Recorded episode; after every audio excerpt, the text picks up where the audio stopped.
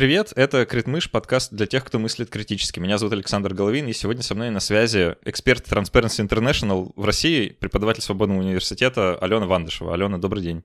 Добрый день, приветствую всех. Прежде чем мы обозначим тему, про которую мы сегодня с Аленой поговорим, вместо джингла прозвучит несколько мгновений тишины. Вот так вот мы символически начинаем э, нынче выпуски, потому что как-то веселые джинглы все еще кажутся неуместными, но надеюсь, что очень скоро ситуация изменится. Э, Алена, мы сегодня поговорим про коррупцию. Да, про... Вероятно, да. Вероятно, про коррупцию. Э, поговорим про то, что это такое, зачем вообще заниматься антикоррупционным образованием? Э, как вообще можно с коррупцией бороться? Можно ли ее побороть? Или это что-то совершенно непобедимое в человеческой природе? Вот примерно такой у нас будет разговор. Но прежде чем мы совсем к нему приступим, я хочу воспользоваться случаем и в который раз уже, наверное, в 225 раз, если мне не изменяет э, память на счетчик э, этих эпизодов, э, поблагодарить спонсоров и патронов, кто помогает этот подкаст делать. Ребят, спасибо вам большое за то, что у меня вообще есть работа. Это невероятное благо, особенно в текущее время. Это прям невероятно, что я могу себе позволить продолжать этим заниматься. Все благодаря вам и звать замечательных гостей вроде Алены к нам в выпуске. Так что спасибо большое, что даете мне эту возможность. И отдельное а, что... спасибо, что мы можем продолжать обсуждать коррупцию, потому что эта тема уже фактически все-таки стало табу в российском обществе.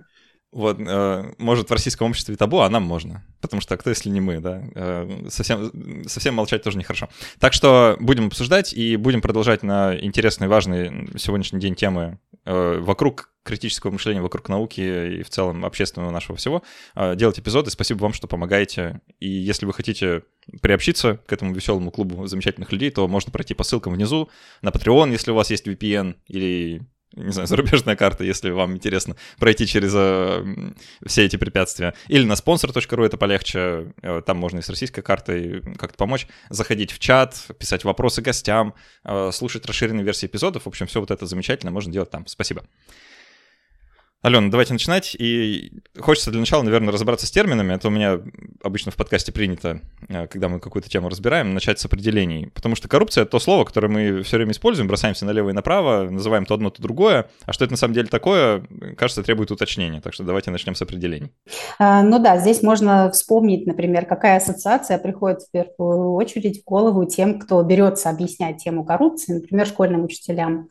И картинки, которыми они сопровождают свои презентации, презентации очень показательные. То есть чаще всего там фигурируют деньги, какая-то рука, которая протянута да, для того, чтобы эти деньги взять, и появляются еще наручники как символ того, что коррупционер, конечно же, обязательно окажется в тюрьме.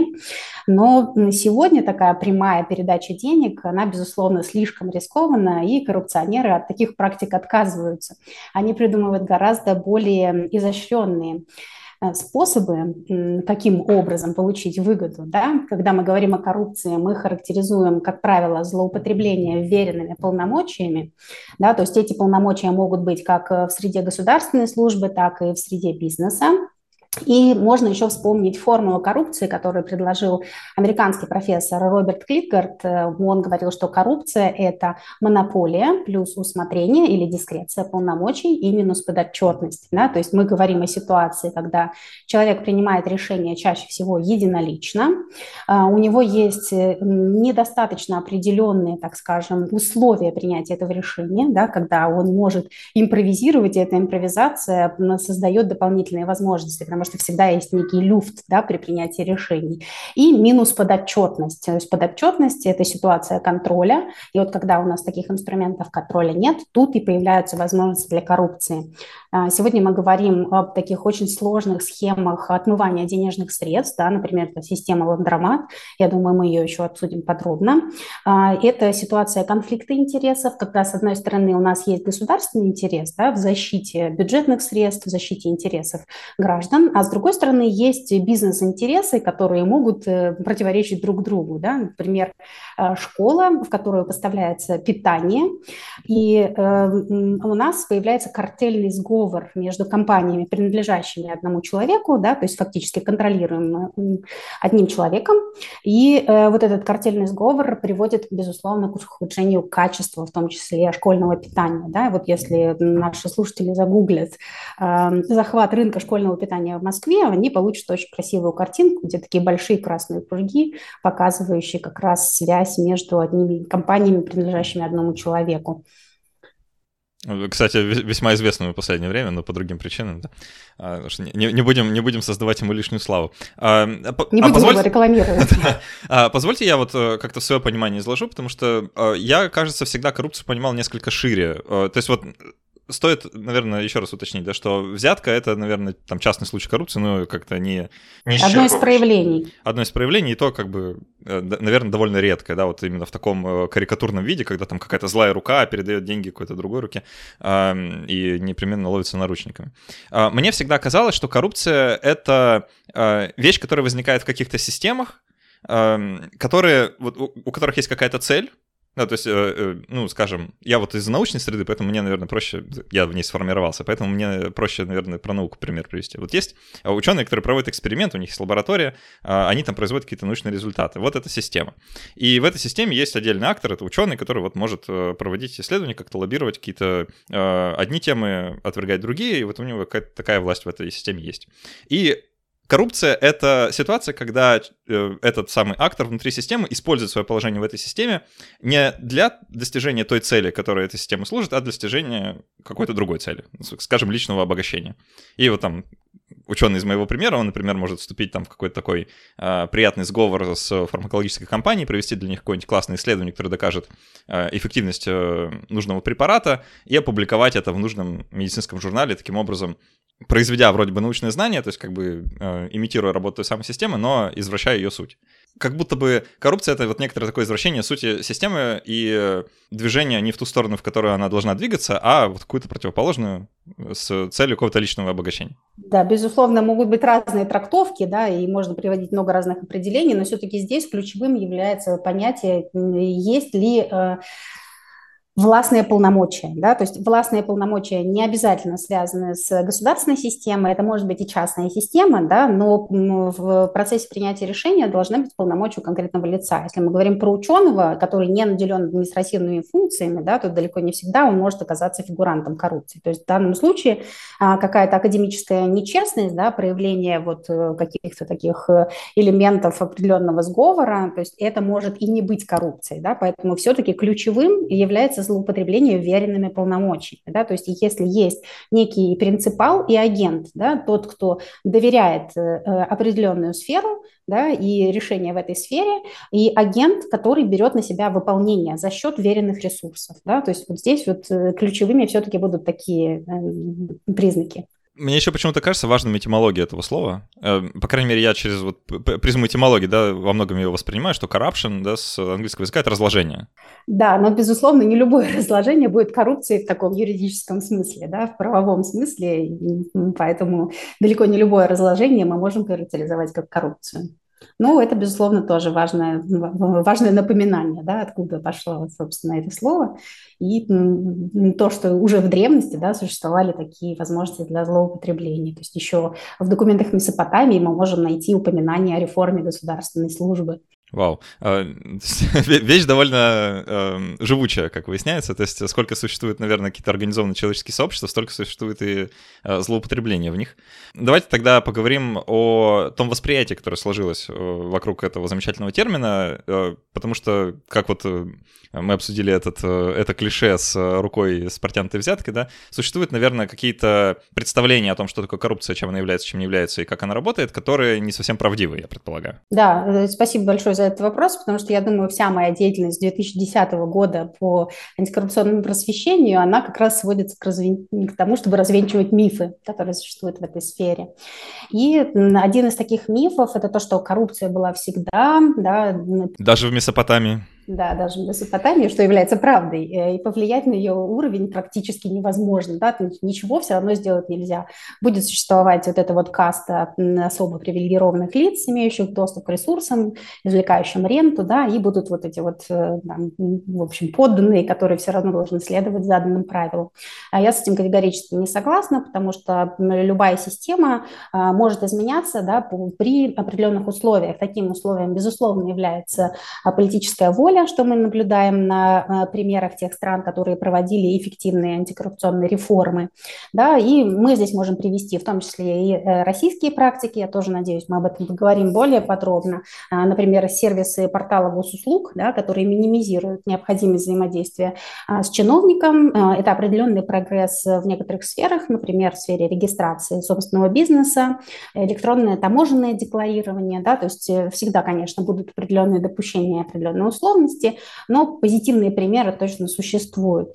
А следующий миф, который тоже очень укоренен, э, что вот есть некая всесильная система, и ей невозможно противостоять. Он, безусловно, связан с первым а, тезисом, да, но здесь я бы сказала, даже если существует такая система, и она слаженная, всегда есть тот, кто может противостоять этой системе, просто сказав «нет» в определенный момент. Да? То есть, на мой взгляд, решение всегда за конкретным человеком, и э, здесь мы, конечно, должны говорить о системе защиты заявителя о коррупции, да? но такие заявители о коррупции появляются, именно так становятся нам известными разные коррупционные истории, например, связанные с, раз уж мы упомянули фармакологическую отрасль, да, с компанией Teva Pharmaceutical, которая, э, в общем-то, э, спонсировала врачей, отправляла их на международные конгрессы, то есть оплачивала им эти поездки, а взамен требовала всего лишь того, чтобы указывали э, препараты этой компании, да, Teva Pharmaceutical, в рецептах тем людям, которые обращаются к этим врачам. Это же шта- шта- история Соединенных Штатов, да?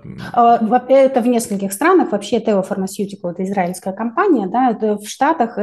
Почему это связано с Соединенными Штатами Америки? Потому что мы здесь говорим о законе Foreign Corrupt Practices Act, акта противодействия э, подкупу иностранных э, должностных лиц, да, и это действительно один из самых эффективных инструментов, который позволяет привлекать к ответственности коррупционеров не только в стране, да, где был принят этот акт, то есть США, но и в любой другой стране, если компании или физические лица в этих э, странах взаимодействовали с американцами, да, или так или иначе связаны с американской правовой системой, да, и вот этот инструмент до сих пор является одним из самых эффективных и как раз нам позволяет выявлять такого рода нарушения подчеркнуть, что э, история громкая, и вы, возможно, про нее слышали, но просто немногие знают, что в России, в принципе, такие схемы тоже распространены сплошь и рядом. И если, если вы вдруг замечали, что вам врач выписывает какие-то странные препараты какой-то одной компании, то, возможно, имеет смысл задуматься. Да, как правило, стоимость их раз в 10 да, выше, чем э, аналогов, которые можно прописать,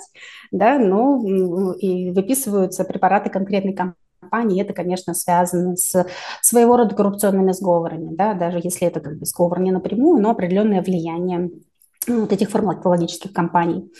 А, еще один миф, который я тоже хотела бы упомянуть, это то, что коррупция существует только в государственных органах. Да? То есть э, многие считают, вот, надо всех этих нечестных чиновников а, там, расстрелять, как такие призывы тоже часто раздаются. Но сейчас практика показывает, что объем коррупции в бизнесе очень внушительный. Да? И вот в частности это фармакологические компании.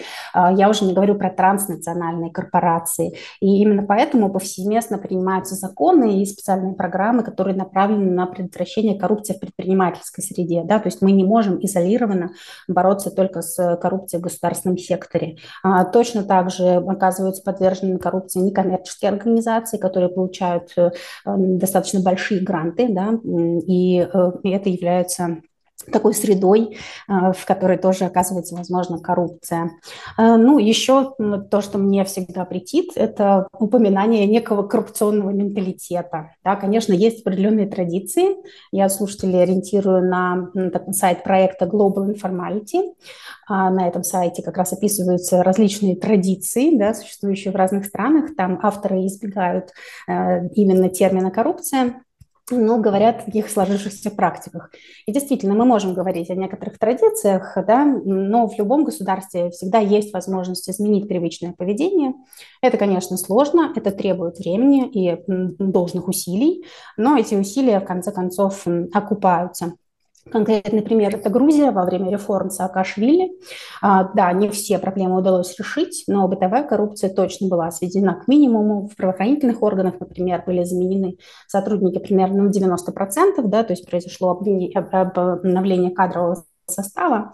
И результат, результатом стало формирование новых устойчивых институтов, э, которые, в общем, свели бытовую коррупцию на нет. Ну, хотя есть книжка, да, почему Грузия получилось и почему Грузия не получилось. Там по большей части идет речь о политической коррупции, но все-таки успехи в противодействии коррупции точно есть. Ну, если примерчик поближе к нам, то ну вот еще недавно вроде как было принято к врачу сразу с коньяком идти, да, или там с коробкой Каркунова. Да, да безусловно. Многие считают, что там операции, например, невозможно, да, чтобы операция была проведена качественно, без взятки, но это уже настолько уходящая в, про в прошлое практика, да, что часто сами люди просто поддерживают ее из-за какого-то, не знаю, стереотипа существующего их мышлении.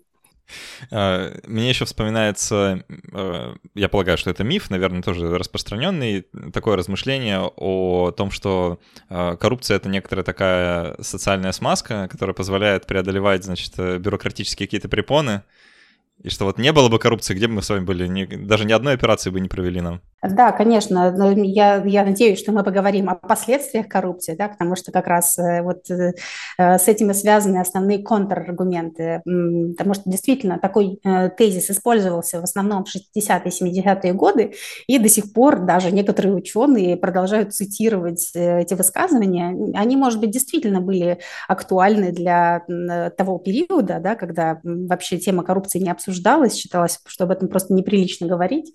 А, что якобы бюрократический механизм будет хорошо работать. Но практика-то показывает, что он не начинает хорошо работать, да, и в дополнение к тому, что мы несем расходы из бюджета, то есть оплачиваем услуги этих самых чиновников, мы еще дополнительно вынуждены финансировать их своего кармана, да, и эти расходы постоянно растут, потому что растут аппетиты таких чиновников, да, и бюрократическая система не становится лучше. То есть нет ни одного исторического примера, который подтверждает, что госаппарат начинает лучше работать из-за взяток. Поэтому это, безусловно, только стереотип. Э, какие-то еще мифы наиболее часто всплывают в ваших... Э, ну вот э, это, наверное, основные, да, то есть можно, конечно, их перечень продолжать, но я бы на этом остановилась и лучше бы перешла к разговору о последствиях, да. Да, да, давайте поговорим про вред, потому что он может быть совсем не очевиден, и часто люди думают, ну что такого там, ну вот взял там кто-то взятку там, ну, в общем, в масштабах страны, ну вроде ничего такого, да, деньги-то смешные, там, если на частные, на частные лица переводить, то вроде бы и ничего страшного. Угу. Да, именно с этим связано то, что вот долгое время тема коррупции вообще замалчивалась, да, то есть примерно до 70-х годов 20 века существовала даже возможность у компаний э, получить налоговый вычет, они указывали в своих декларациях а, прочие расходы, представительские расходы, да, и другие обтекаемые формулировки, но все понимали, что речь идет здесь о коррупционных издержках. И э, сама антикоррупционная политика довольно молодая отрасль. Ее формирование как раз во многом было вызвано осознанием последствий коррупции, поскольку раньше было принято считать, что это лишь проблема двух ну, или более договаривающихся сторон. А сейчас же, говоря о коррупции, отмечают, что она влияет на все сферы. Это и политическая сфера, и экономическая, и социальная. Да, и давайте рассмотрим, а, что конкретно происходит, если коррупция распространяется и не контролируется государством. А, в политической сфере мы, безусловно, должны отметить падение доверия к власти. Это снижение политической конкуренции. Да, почему вдруг в многомиллионной стране оказывается, что на должность президента да, или на должности каких-то других э, ведущих управленцев могут претендовать очень ограниченный круг лиц. Или даже как э, э, доступ к муниципальной службе да, оказывается почему-то вдруг таким дефицитным ресурсом, и предпринимаются невероятные усилия, чтобы не допустить независимых кандидатов к регистрации. Да? Мы здесь можем также отметить угрозу национальной безопасности, потому что фактически все крупные катастрофы, они связаны так или иначе с коррупцией. Да? Мы можем вспомнить э, ситуацию с э, гибелью подводников э, на подводной лодке «Курск», а, мы можем вспомнить также достаточно много террористических актов, да, которые производились из-за возможности договориться, из-за возможности пронести, например, а, взрывное устройство на борт э, воздушного судна. А, и это, конечно же, влияние на международный престиж, потому что с государством, которое подвержено коррупции, фактически никто не хочет общаться. Да? И здесь мы можем тоже говорить о, о ситуации международной изоляции, в которой сейчас оказалась Российская Федерация во многом благодаря злоупотреблениям. А, и это, конечно же, ухудшение качества управления. Да? То есть здесь мы можем взять буквально любую сферу, и управленцы, которые заинтересованы только в получении ренты, а, у них нет никакой э, необходимости улучшать качество управления. А, с экономической точки зрения это приводит к замедлению роста валового внутреннего продукта, и это, в свою очередь, да, имеет очень негативные экономические последствия. Это также ограничение конкуренции, рост телевой экономики, неэффективное расходование бюджетных средств. Например, по оценке Федеральной антимонопольной службы, 95% закупок э, госкорпорации проводятся у единственного поставщика и являются фактически имитацией торгов. А госкомпании уже разрешили не раскрывать данные о части закупок, и э, ежегодно на неэффективных закупках Россия теряет э, триллионы рублей. Да, если бы мы взяли просто эту сумму и потратили бы ее, только сумму, которую Россия теряет за год, на э, приобретение клапанов для детей, страдающих пороком сердца, то нам бы хватило этих денег на 15 лет, да, и мы смогли бы обеспечить, например, всех детей Санкт-Петербурга, только представьте. Другой негативный эффект – это безусловно, рост цен за счет коррупционных издержек. Э, вы ведь наверняка задумывались, почему э, на многие товары в России цены практически сопоставимы с европейскими, да, при том, что средняя заработная плата у нас десятки раз ниже. Это еще и снижение инвестиционной привлекательности, потому что Инвесторы сейчас оценивают, ну, сейчас и всегда оценивают свои риски и э, разработаны, например, принципы ответственного инвестирования. Эти принципы уже поддержали 3,5 тысячи управляющих активами, и э, инвесторы э, там провозглашают, что они будут придерживаться ESG-повестки. ESG означает E – environment, э, то есть окружающая среда, а S – social issues, э, социальная сфера, и G – government, э, то есть то самое управление, да, про которое мы говорим. И как раз те компании, которые соответствуют этим принципам, они получают более высокий рейтинг и больше возможностей для инвестирования, да, больше возможностей для притока инвестиций. А, ну и третья сфера, да, про которую мы тоже должны поговорить, это социальная сфера. Здесь мы должны обозначить отсутствие равных возможностей. А вот очень крупный скандал был в США в связи с тем, что обнаружилось, что ведущие вузы было возможно поступить за взятку, да, которая оформлялась через пожертвование университету. Э, существовал консультант, который объяснял, как это сделать, и вот многие голливудские звезды, например, Фелисти Хаффман, Лори Лафлин, они устраивали своих детей, а, улучшая их э, результаты вступительного экзамена да, через э, специальных людей, а, либо выдавая их за спортсменов, которые получают э, преференции при поступлении. Да, вот такая схема использовалась. Она, конечно, показывает, насколько растет Э, разрыв между бедными и богатыми, да, потому что, опять же, за счет э, более качественного образования у людей, ну, выпускников, появляется больше возможностей зарабатывать, ну, а люди, которые не имели доступа к этой системе, да, они так и продолжают э, оказываться за, за бортом.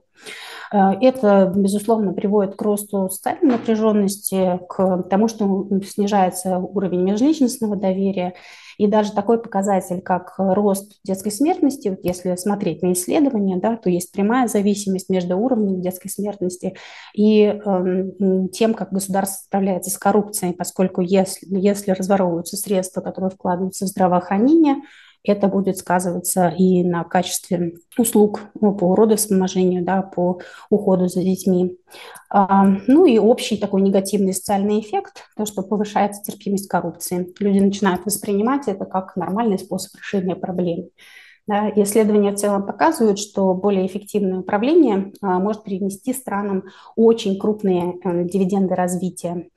Если мы сопоставим индексы конкурентоспособности стран и индексы контроля коррупции, то опять же между ними видна связь. То есть, то есть чем более успешна страна в противодействии коррупции, тем более она конкурентоспособна. А, единственное исключение здесь, пожалуй, это Китай. А, но и там сейчас предпринимаются просто беспрецедентные меры контроля. А, в частности, внедряется система Zero Trust, нулевое доверие, которая была разработана Китайской академией наук И у, у этой программы есть доступ к более чем 150 закрытым базам данных, а, как центральных, так и местных правительств. И искусственный интеллект сопоставляет данные обо всех э, действиях чиновников да, и могут э, выделять определенные паттерны. А, например, уже с помощью этой системы удалось выявить подозрительные сделки с недвижимостью, а, незаконный снос и строительство домов. Также программа фиксирует резкое увеличение суммы на банковском счете. А, то есть это может быть и покупка дорогой машины, и приобретение недвижимости. Могут быть контракты, которые, например, заключаются с участием как самого чиновника, так и его родственников. Да, и дальше уже информация передается на уровень выше, и, собственно, разработчики системы считают, что таким образом можно перевоспитать чиновника на определенном уровне, да, когда он видит, что его действия контролируются, то он более аккуратен и менее склонен к коррупционному поведению. Я, я еще слышал такое рассуждение, знаете, что вред от коррупции, он, э, как вот мы сказали, не равен да, э, непосредственно там величине взятки, а он некоторым образом усиливается, а, потому что а, если вы там дали взятку на тысячу рублей, то чиновник потом, ну, условно говоря, вред, нанесенный экономике, он гораздо больше от этого размера взятки, потому что это влияет на всех остальных акторов, как бы вниз по цепочке или вверх по цепочке, и таким образом как бы эффект мультиплицируется, да, умножается, и даже сравнительно небольшое какое-то коррупционное поведение, в кавычках там небольшое, да, там на какие-то миллионы рублей, оно может обернуться для экономики там ущербом на сотни миллионов рублей, то есть которые просто пропадают, да, то есть это не то, что кто-то их кладет в карман, а они как бы вот испаряются, условно говоря, я это так себе представляю. Да, и еще важный тоже момент, который я не отметила. С этим я абсолютно согласна. Да, это действительно не такой вот, э, ну, мы, мы не можем здесь, конечно, четкие расчеты да, привести. А, а вот позвольте, я, я просто... Э, это, есть такая пословица, она матерная, но я два матерных слова, которые там есть, я заменю вот на, э, на нормальные. Э, звучит примерно так, что в России на каждый бездарно потраченный рубль приходится три украденных. Типа вот э, что-то такое э, я слышал, да, как бы сами подставьте нужные слова. Э, что как бы подчеркивает вот эту вот э, многократность, да, вреда, который возникает. Мультиплицирование, да, скажем так. Это очень хорошо видно на госзакупках, да, то, о чем я уже говорила. Да, я хотела добавить про еще личные последствия, да, потому что, да, конечно, многим может продолжать казаться, что коррупция – это то, что касается в основном политиков, да, вот я в политику не лезу, и меня коррупция не касается, но, к сожалению, есть еще непосредственные угрозы личной безопасности, да, вот один пример я уже привела, это э, те самые террористические акты, то есть взрывы на воздушных, э, э, взрывы самолетов, да, и, безусловно, там погибли люди, то есть это в 2003 году за взятку в размере 2, около 20 э, долларов э, были взорваны два самолета, да, и погибли 89 человек, поэтому то, что коррупция убивает, это вовсе не фигура речи. Да, и э, мы можем также вспомнить ситуацию 2018 года, когда в Генуе обрушился мост, и в результате 43 человека погибли, еще несколько получили тяжелые ранения. И когда стали выяснять причины, то оказалось, э, что при строительстве этого моста компания, которая была связана с итальянской мафией, э, использовала ослабленный цемент. Да, то есть это позволило существенно сэкономить. Ну и вообще строительный бизнес является зачастую такой площадкой для отмывания незаконно полученных денежных средств, и коррупционные риски здесь высоки, да, ну и вот э, непосредственная угроза жизни человека, к сожалению, тоже существует а, в ситуации таких коррупционных сделок. А, нам, может быть, более как-то ближе к российским реалиям пример. Э, там, если вы когда-нибудь видели, как зимой кладут новую дорогу, то вы как бы понимаете, да, что, а, к, к, чему все. И если вы вдруг удивляетесь, почему на этом участке дороги, который буквально вчера положили, уже есть несколько ям, то вот как бы оно. Ну или ситуация, да, с, когда там, 21 век, а у нас на людей сосульки падают, да, и они от этого умирают. А связано это с неэффективным, в общем, управлением тоже, к сожалению. Давайте вот какой момент разберем, потому что мы сейчас э, привели множество примеров из всех уголков мира. Мы и в прошлое заглянули там в Месопотамию, что и там тоже была коррупция, вообще везде она всегда была. И некоторым почти каким-то такой извращенной логикой люди даже оправдывают, э, там, допустим, отсутствие сменяемости властей тем, что э, вот коррупция, она же непобедима, ее победить нельзя. Вот смотрите, все воруют, абсолютно везде. Так давайте не будем хотя бы наших воров менять, потому что они-то уже наворовались, им уже не надо, они там уже все сытые, а новые придут голодные, как по новой начнут воровать. э, и как таким странным образом как бы оправдывают существование вот э, э, такого неэффективного управления, да, что будет как бы все то же самое. Э, давайте вот с этим фатализмом как-то что-то попробуем сделать. Может, все-таки можно как-то? Ну да, я с, с этим фатализмом категорически не согласна, потому что ну, логика такая, да, что эти наворовались и уже воровать не будут, она тоже никогда не работает. А, ну, вообще, конечно, одной из причин коррупции является как раз желание, стремление к сверхприбыли, да, и когда люди не довольствуются тем, что у них уже есть. А, и практика показывает, что любой авторитарный лидер, да, если он злоупотребляет своими полномочиями, то он это будет делать до конца жизни и никогда не остановится, да, и тех богатств, которые он нажил, дворцов и прочего, да, ему будет мало, ему будет хотеться большего, и это стремление к большей прибыли, да, к большим возможностям и доступу к ресурсам, а, безусловно, будет приводить к ухудшению общему, да, и к еще более авторитарным методам управления. Что, в общем, примеров мы можем привести довольно много. А, конкретный пример, да, где это не сработало, вот это убеждение, да, и, ну, собственно, если есть запрос у общества на то, чтобы ситуация менялась, то рано или поздно а, такие имеющиеся инструменты, они начнут работать. Да? Вот конкретный пример – это ситуация с офшорным скандалом. А, этот скандал был в 2017 году. У него да, Panama Papers. Panama Papers, да, Panama Papers, панамские архивы, да, когда э, журналисты из 70 стран э, фактически в течение года изучали вот этот архив, да, это более 11 миллионов документов, и там они находили примеры как раз вовлечения, в том числе чиновников, в незаконные сферы, э, э, незаконные схемы выведения денежных средств в офшоры. Да, и вот в частности увлеченным э, в такой деятельности оказался бывший премьер-министр Исландии вот опять же, можно найти ролик а, в тот самый момент, когда представители СМИ спрашивают его, а как вы можете объяснить то, что компания, принадлежащая вашей жене, а, нигде, компания Винтрикс, э, нигде не зарегистрирована да, и не задекларирована? Почему же вы не обнародовали эту информацию? Да, и как этот чиновник меняется в лице. Сначала он пытается говорить, что журналисты не правы, и что, конечно же, он все декларировал. Но потом в ходе проверки выясняется, что действительно действительно эта, эта компания не была задекларирована, и это становится причиной отставки этого министра, да, и почему это произошло? Потому что люди, исландцы, они вышли на улицу, они не были согласны, да, с такой ситуацией. Эм, вообще положение Исландии, оно очень интересно еще тем, что когда был финансовый кризис, банковский кризис 2008 года, сначала Мировой валютный фонд предлагал Исландии эм, пойти таким путем, да, чтобы восстановить систему, а, чтобы люди фактически на себя взяли эту нагрузку и выплачивали задолженности э, этих банков, которые разорились. А с чем исландцы не согласились, у них, как известно, действует прямая демократия, и они сказали, вот эти банкиры, которые неэффективно управляли своими банками, пусть они и выплачивают эти средства.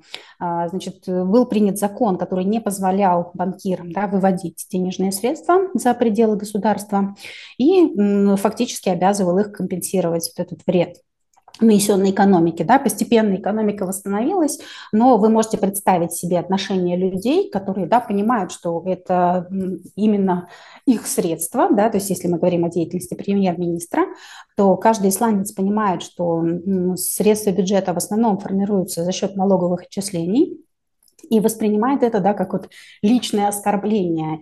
Поэтому, когда такой запрос существует, то вот в ситуации обнаружения нарушения есть непосредственные угрозы. Да? То есть как раз принцип сменяемости и э, именно осознание чиновникам возможности привлечения к ответственности да, и приводит как раз к минимизации коррупции. То есть а, любой рецепт э, антикоррупционной реформы, он с одной стороны очень простой, а с другой стороны он очень сложный. А, то есть нам нужно создать ситуацию, когда нарушать становится невыгодно, да? когда у нас появляется, так скажем, э, большая вероятность для чиновника быть пойманным, а, и меньшие выгоды от такого коррупционного поведения. Да? И здесь мы можем, опять же, привести конкретные а, примеры эффективных стратегий, реализованных именно по вот этой модели.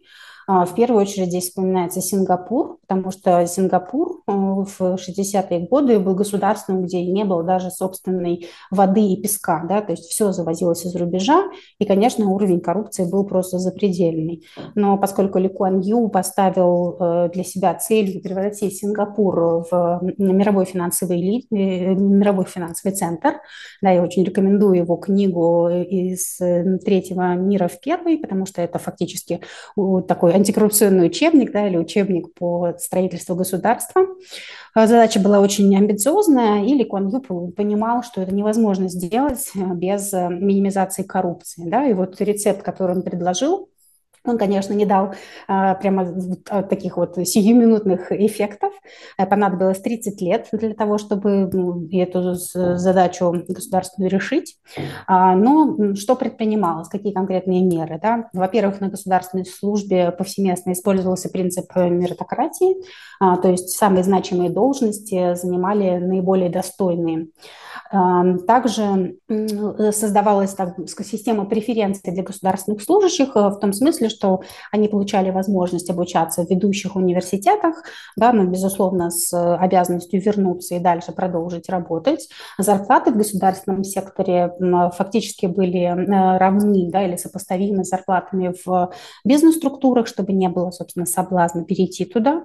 А, и поэтому государственная служба стала очень престижной. Да, именно туда стали собираться наиболее более способные люди.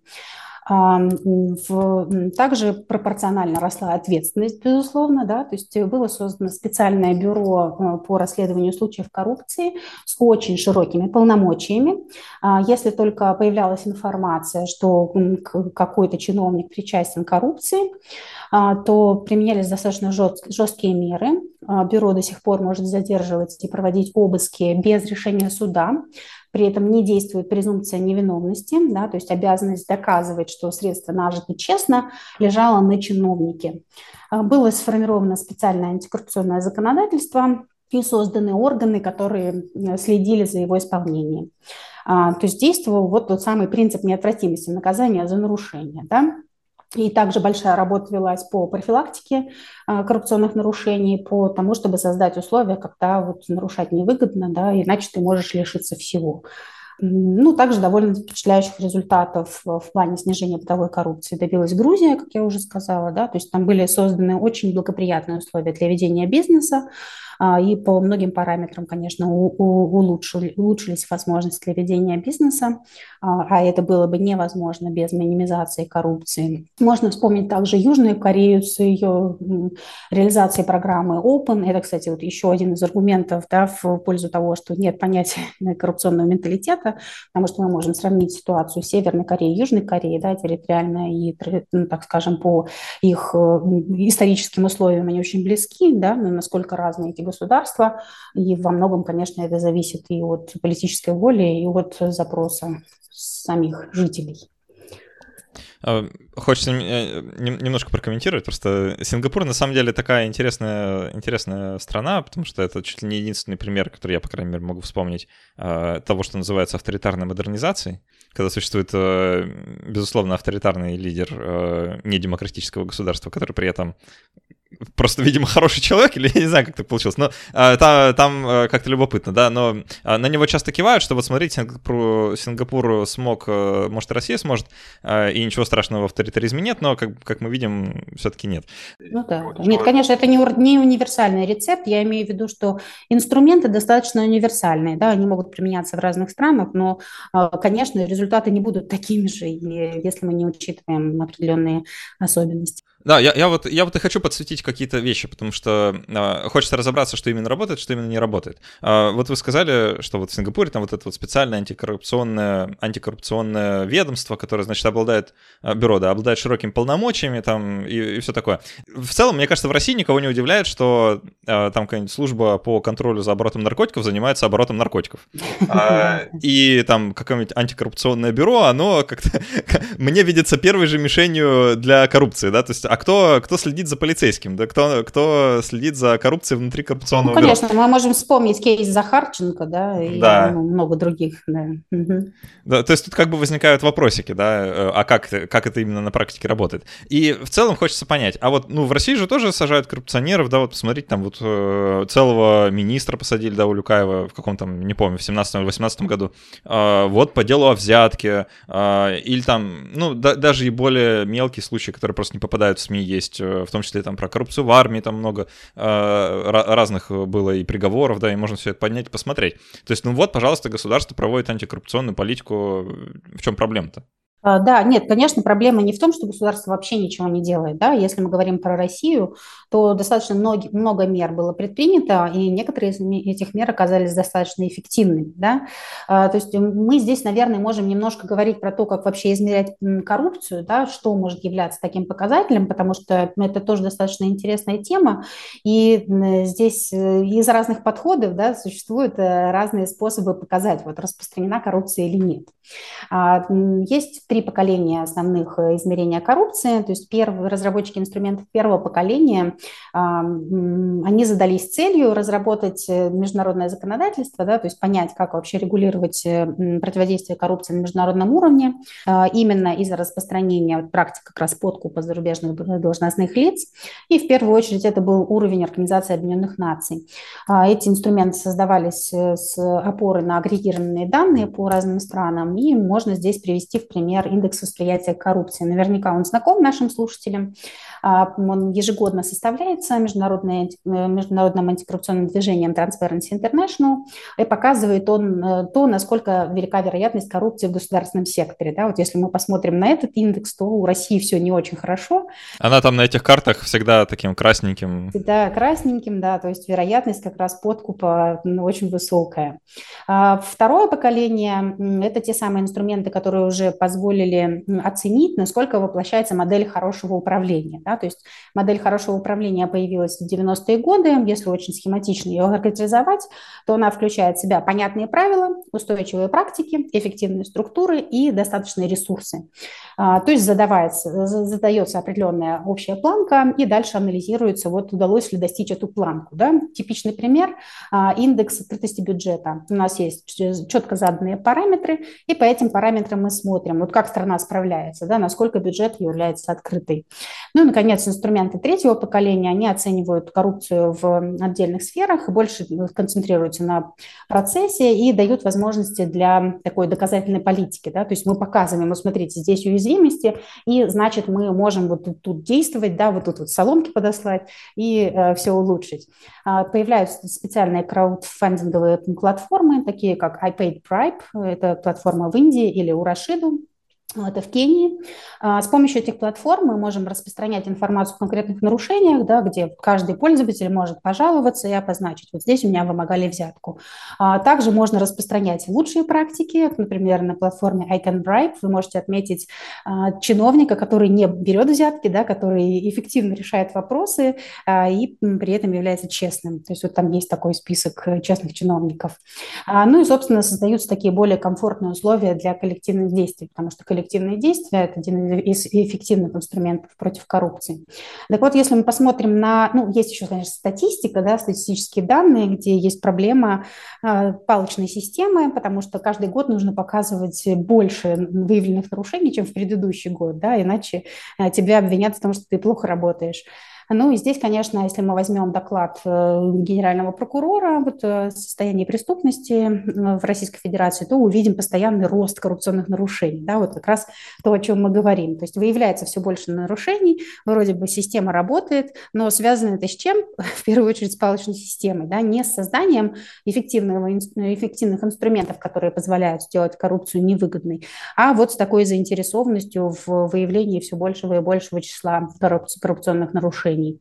Ну и если мы посмотрим, опять же, на данные по России, то, к сожалению, они пока не фиксируют какого-то существенного улучшения, э, хотя я бы сказала, что это может быть связано и с неэффективностью инструментов измерения, да, потому что, опять же, если мы сравниваем 2010 год и текущую ситуацию, э, уровень бытовой коррупции все-таки в России минимизирован, да, это, безусловно, результат таких последовательных шагов.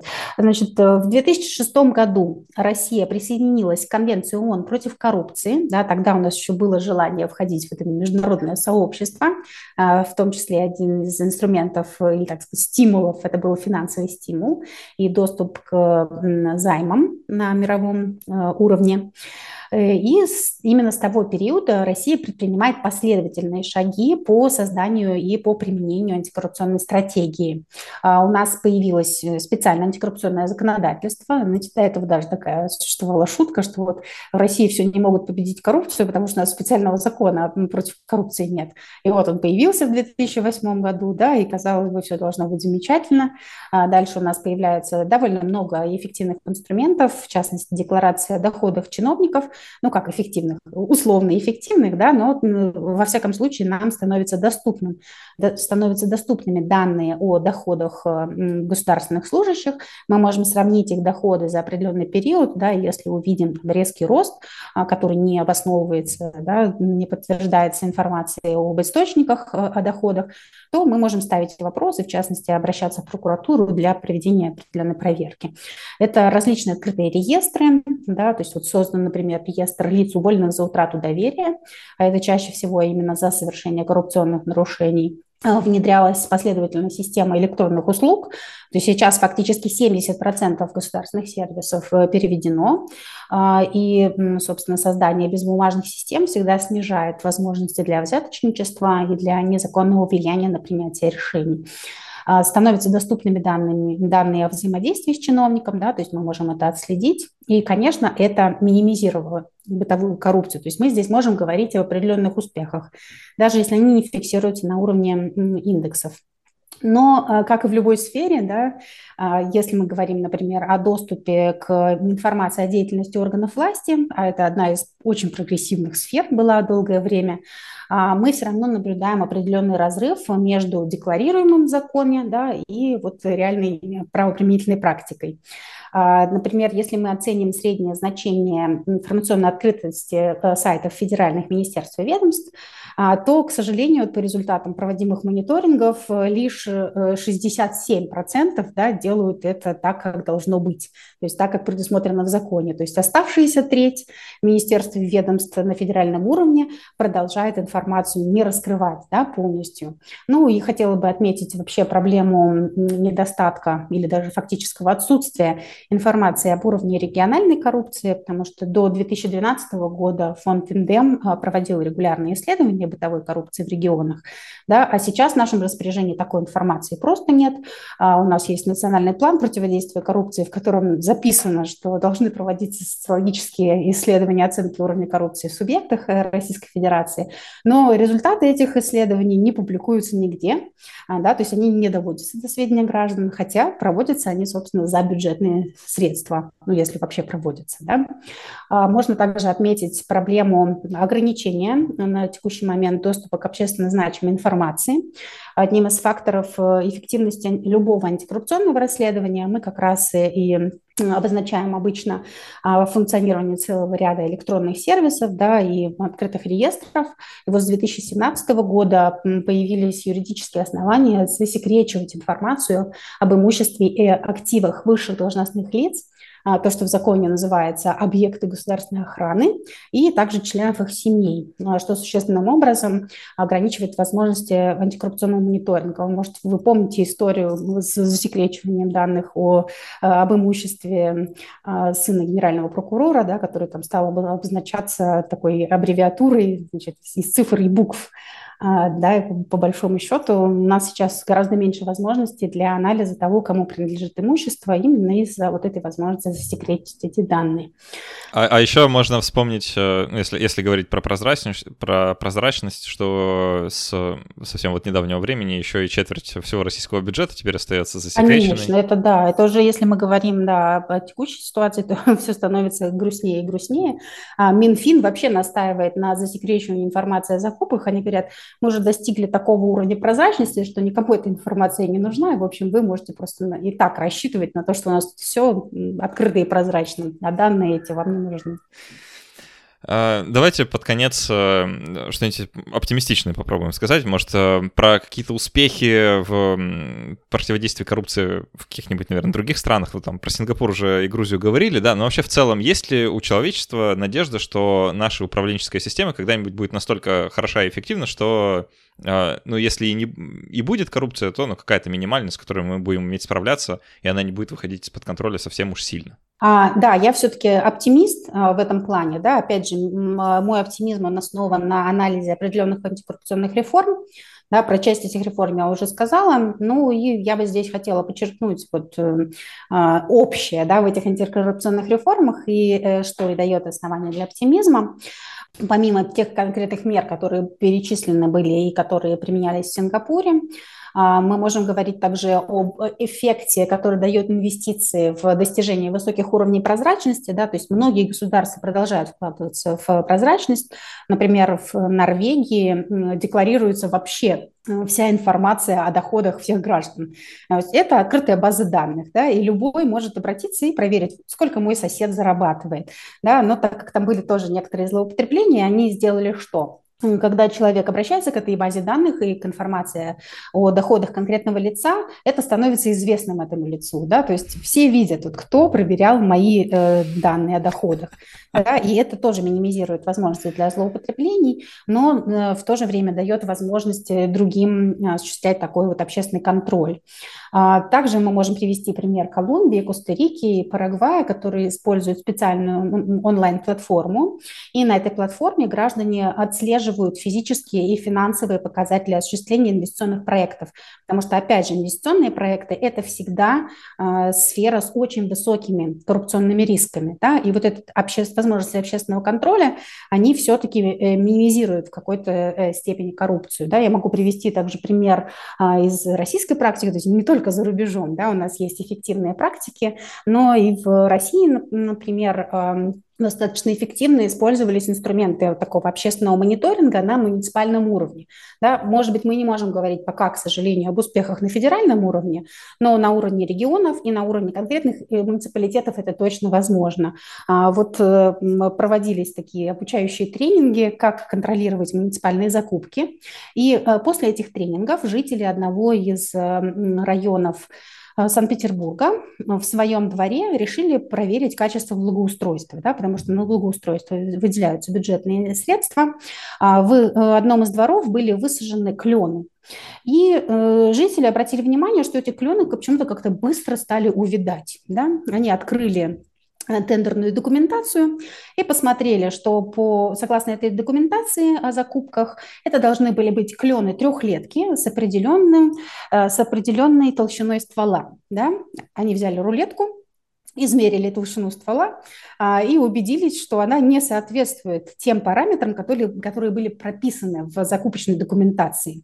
А, выяснилось, что это были не клены трехлетки, а клены двухлетки, да, которые приживаются хуже и стоят, соответственно, дешевле. Разницу муниципальные чиновники положили себе в карман. Но так как это было выявлено, да, дальше граждане, жители этого двора написали жалобу в прокуратуру, и соответствующая закупка была признана незаконной. Да, то есть определенные инструменты э, у нас э, появляются, да, и это в том числе использование искусственного интеллекта, это в том числе использование различных платформ, часть которых я уже а, упоминала, да, вот э, можно здесь также вспомнить, если говорить о применении искусственного интеллекта, а, была такая интересная ситуация в Нью-Йорке, а, когда полицейский, полицейский департамент Нью-Йорка несколько лет подряд выписывал нелегальные штрафы за неисполнение закона, а этот закон на самом деле отменили 7 лет назад. Да? То есть полицейские штрафовали за неправильную парковку автовладельцев, которые парковались перед Т-образными подъездами а, к жилым домам. Это происходило в небогатых э, районах Бруклина и Квинса, и искусственный интеллект позволил выявить да, вот этот всплеск, то есть почему-то именно там э, был очень э, большой объем штрафов, когда стали анализировать, выяснилось, что вот были такие нечестные полицейские, да, которые использовали это для собственного обогащения, потому что это законодательство уже не действовало. Да? То есть искусственный интеллект нам все-таки помогает, да, и это система Zero Trust, которую я уже а, упоминала. Конечно, там тоже есть свои ограничения, есть свои сложности, но тем не менее, вот как действуют сейчас крупные компании для того, чтобы предотвращать э, коррупционные нарушения со стороны своих сотрудников, да, потому что компания и руководство компании персонально несут ответственность за э, все, что касается коррупционных нарушений в компании. И они внедряют комплайенс-политики, да, то есть это политики, которые должны быть доведены до сведения каждого сотрудника, и дальше у каждого сотрудника должны быть надежные инструменты Например, как защитить себя в случае коррупционного вымогательства. Представим, что представитель компании едет в другую страну, да, и в этой стране, а, допустим, какие-то коррупционные практики распространены, да, и вот ему говорят, чтобы ваша компания, допустим, а, подключилась здесь к системе электроснабжения, вы должны заплатить, да, что делать такому сотруднику? То есть у него, с одной стороны, есть задача, бизнес-задача, да, э, договориться о подключении к системе электроснабжения, с другой стороны, есть ограничения со стороны организации, и не вовлекаться в коррупционные практики. Да? И для того, чтобы быстро получить консультацию, используются специальные чат-боты. Эти чат-боты позволяют как раз получить ответ на вопрос, как действовать, да, как избежать вовлечения в коррупционные практики.